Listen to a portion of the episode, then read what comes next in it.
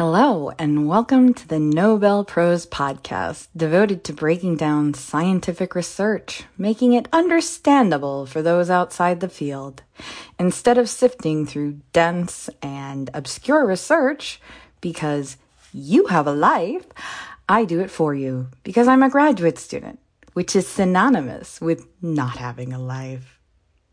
I am your host, E. Rosalie, a public health biology graduate student at the Johns Hopkins Bloomberg School of Public Health.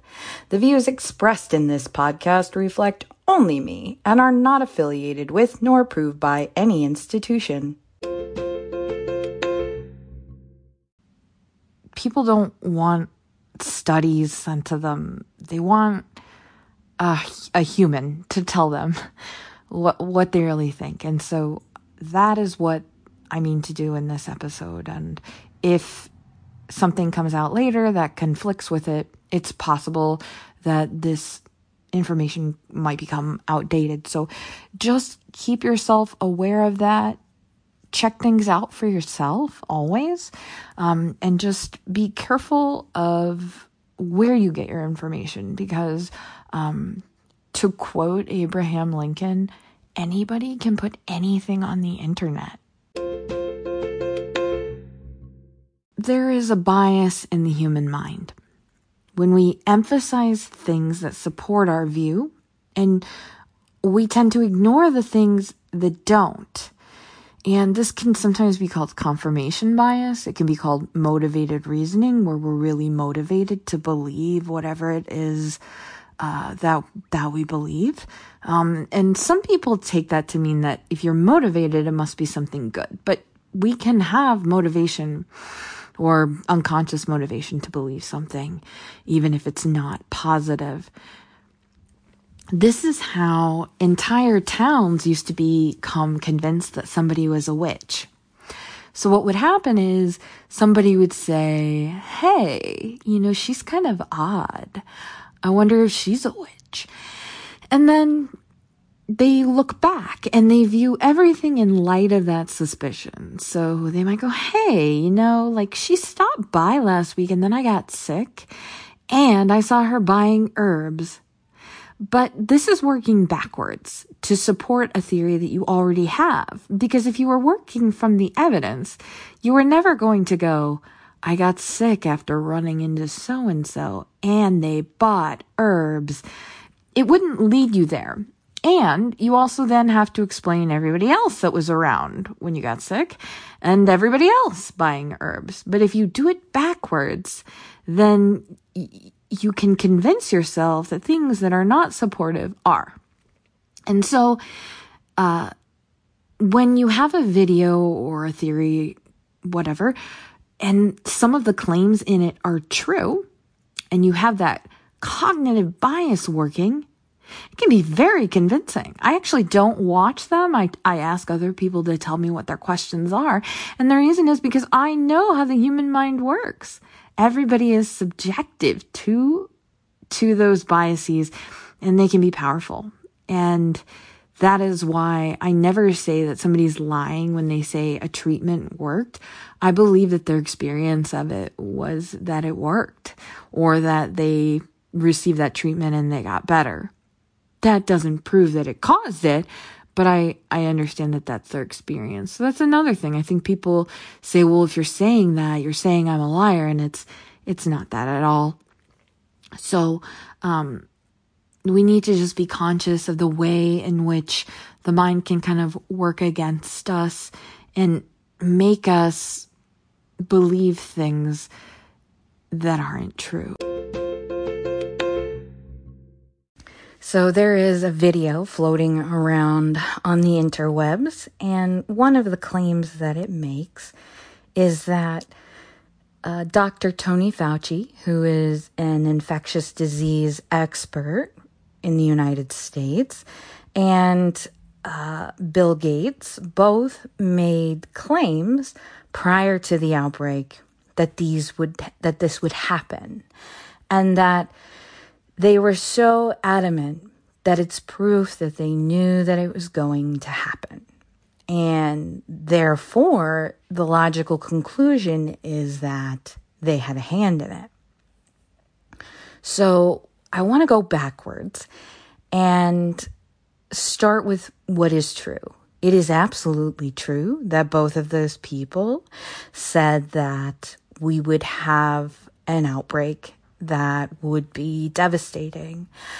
The problem is that there were many people, myself included, who said that this would happen, that it was a matter of time.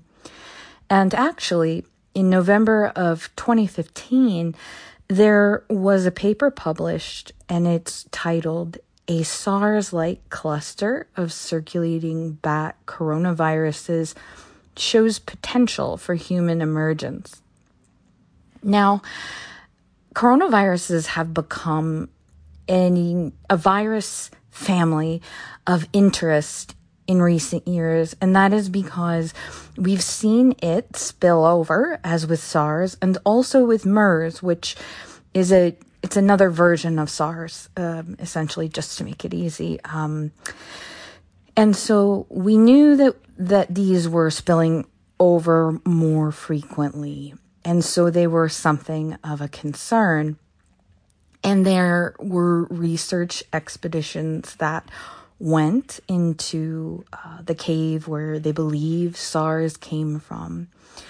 And so, what I mean to sh- to show you is that they absolutely predicted this, as did many, many people. And this was very foreseeable. And I think that is what is so frustrating to scientists right now. A common question that I'm receiving is about whether or not hospitals are being incentivized to lie about COVID cases in order to get more money and that that is inflating the count and that this shows that it's at least not at the scale that we say it is. In order for hospitals to get reimbursed, they have to meet certain criteria. In order for someone to be marked a COVID case, they must meet the case definition. And for a probable case, that means they need an epidemiologic contact. So somebody we know tested positive, or if they have a, a diagnostic. So that's, you know, a a test showing antibodies, or um, they they may have a lot of the symptoms, and there's not a better explanation. So there can't be a better explanation in a probable uh, diagnosis. Now, these cases will have a history, and when they go to the morgue, you can't just simply change it to something that doesn't fit just so you can turn it in to get 20% more. That would be a very poor decision on a hospital's part because there will be investigations, there will be auditing. I guarantee it. And if a hospital is caught committing fraud, they will no longer be able to take Medicare and Med- Medicaid patients. So they would effectively cut off their flow of income in the future. And it's not a risk that makes sense. The reason that COVID patients are reimbursed at about 20% more than a less severe hospitalization is because these infections are severe and oftentimes these patients are sick for weeks. The care is more expensive. And there's just not a lot of incentive there to lie because there are a lot of COVID patients. We know in the US that we're seeing what's called excess death. And so we have confirmed cases that are tested, but we have death that exceeds the norm for that time of year. And it's not explained. Now, this indicates that we're probably undercounting, and I would suspect that we are simply because we do have such limited testing and we let this go for so long before we got started. So there's not a good reason to it doesn't make sense to lie in order in a way that would jeopardize future income Other claims that I've seen are that these patients are being intubated really early, much earlier than you would if they had something else. And that happens because the data that we have out of Italy showed that if you are intubating these people late, it's not worth it. They're not being saved. So if you're going to intubate them and, and have a hope of saving them, it needs to be done early. So that shift was a function of evidence that we had. And yes, hospitals are reimbursed more for patients when they're intubated. And that's because they're a lot more expensive to care for. So these apparently kind of looking nefarious on the surface circumstances often don't have the underlying conspiracy that people piece together. There's a lot of people who would have to work together for this to happen, including the doctors who are not paid like the hospital is paid. Um, and they could lose their, I mean, I could see a circumstance where they could lose their license. Um, obviously, the hospital could lose its ability to receive Medicare or Medicaid pay. So, all of these things eh, don't support the idea that this is going to be a widespread problem that's leading the cases to appear higher than they are. And there are indicators that we're undercounting. And one of those is we know how many deaths we should expect during a time of year. So if we subtract the cases that have been confirmed, we still see significant excess death. These are way more than we would expect, above flu, above the heart attacks, count, counting all of those. We still have all these deaths and it's significant. And so the question is, what exactly is killing those people? Well, we have an outbreak. It's probably COVID. Those are not being counted, by the way, in the numbers because we just can't say that they were. But it's worth noting because it speaks to how widespread the outbreak is and uh, how limited we are in terms of testing.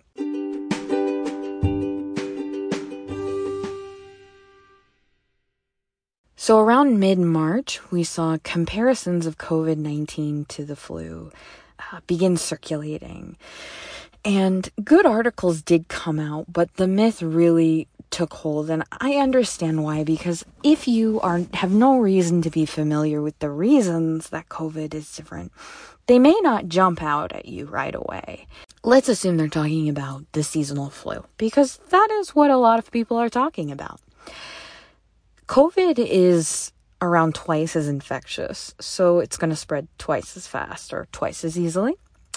The incubation period for COVID is unusually long. It can go up to 14 days. So with the flu, usually 24, 48 hours, maybe a little longer. That's the longest it's going to be incubating. So you're not going to get a chance to spread to a lot of people before you know you're sick. That is not the case with COVID people will spread this all over the place before they ever feel sick. So if we tell people just to stay home when they don't feel well, they're still going we're not going to get a handle on this. And because it's more infectious than the flu it's got a leg up in that direction. So the other key differences are that the hospital the hospitalization rate for the flu is much lower let's say it's 1 to 2%. With COVID, 15 to 20% of people who get this are ending up in the hospital. So here we have it spreading faster. It's having more of a chance to spread before people know they're sick. They're more likely to be in the hospital. And those who are in the hospital are generally very sick. So you either have almost no symptoms or don't know you're sick, or you are extremely severely ill, and it's not clear why that's the case, but it is something worth noting. The case fatality rate is not clear yet, but nobody thinks that it is. What we do know is that it is more deadly than the flu by many magnitudes. So the flu may have a 0.01, maybe 0.1% case fatality rate. COVID is probably at a minimum 1%, could be a little bit lower, but you can see how that's 10 times as many people dying. So it's actually quite a lot. And when you're seeing a lot of people infected, that adds up. And it spreads much more readily through us than the flu because we're 100% susceptible. The flu also gets herd immunity. You you only need 29 to 32% of people to be infected before you start to see immunity or herd immunity with the flu. So when you see people say, "Well, that vaccine was only 50% effective. That's terrible. Why are we even getting this? Well, you know, with a little baseline immunity and then a boost from the vaccine, that may be enough. That's that's fine. That's all we need. So the amount of coverage or the amount of immunity we need to get herd immunity is not the same for every infection. And as you may have guessed, we probably need more for COVID than we do with the flu. It's probably like around 50%, could be a little bit more. So, but we're not starting out with a baseline 5, 10% of people who have immunity. We're starting from scratch, and it's an illness that we know nothing about. If you've ever had chicken pox, you may have heard about the risk of shingles, and that's a long term outcome that you wouldn't notice if we all got chicken pox for the first time. So we don't know if COVID has one of those long term outcomes. And with measles, there's something called measles encephalitis, which can happen years later and it's fatal. And we just don't want to risk that. We'd like for as many people not to suffer something that could have been avoided. In 1918, when the famous pandemic strain swept the world, Cities were less densely populated. We had 1.8 billion people in the world. So we were less connected. We didn't have the widespread air travel that we do today. And that is an effective mechanism of spreading disease. Anywhere in the world is only a flight away. And, and that really changes things. And some were likely immune in 1918 from previous outbreaks. So there were a lot of differences that make me nervous about COVID versus even the 1918 flu, which was devastating. I also think when we see the numbers, we have to see them in light of the 1.8 billion people in the world. So when we say, you know, 50 to 100 million people died, well, that's quite a lot m- more in percentage than it would be today. So that's something to think about.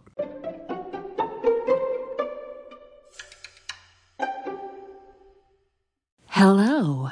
Welcome to the Infodemic Treatment Centers of America. We're here to treat your infectious misinformation. I'm just kidding. Although I think we may need treatment centers. Okay. Another question. One more. And then I'm going to take a nap. The bioweapons theory. To be clear, there is nothing that supports this. General Milley, a top Pentagon general, has said that the weight of evidence points toward the coronavirus having natural origins. The intelligence statement on COVID 19 from the Office of the Director of National Intelligence says the entire intelligence community has been consistently providing critical support to U.S. policymakers and those responding to the COVID 19 virus, which originated in China. The intelligence community also concurs with the wide scientific consensus that the COVID 19 virus was not man made or genetically modified. Viruses that are made in a lab, especially one that's been manipulated, you will see molecular level evidence. This looks just like a natural virus. Another really interesting thing is that SARS and COVID 19 both appear to have jumped into the human population during November, certainly during the fall. So, why would that be? Well, if you study bats, something that researchers have noted is in the fall, their viral density is really high. So the number of viruses that they carry is not the same throughout the year. And so it's interesting that at the time of year when they would be carrying the most viruses, we also see the spillover. And I think that also supports a natural event. But more importantly, there's just no evidence of a bioweapon. I hope this has helped you understand what's happening. And if you have any questions or concerns or comments, corrections, uh, please, please write and feel like you can reach out because I am happy to answer your questions.